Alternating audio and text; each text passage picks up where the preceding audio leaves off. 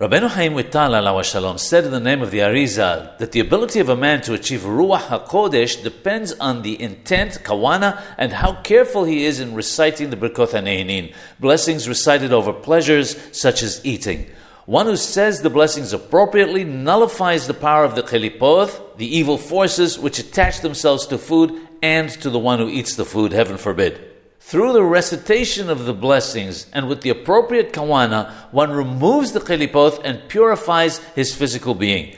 As a result, he becomes pure and ready to receive holiness. Rabbeinu Chaim Vital states that the Arizal warned him very much about this.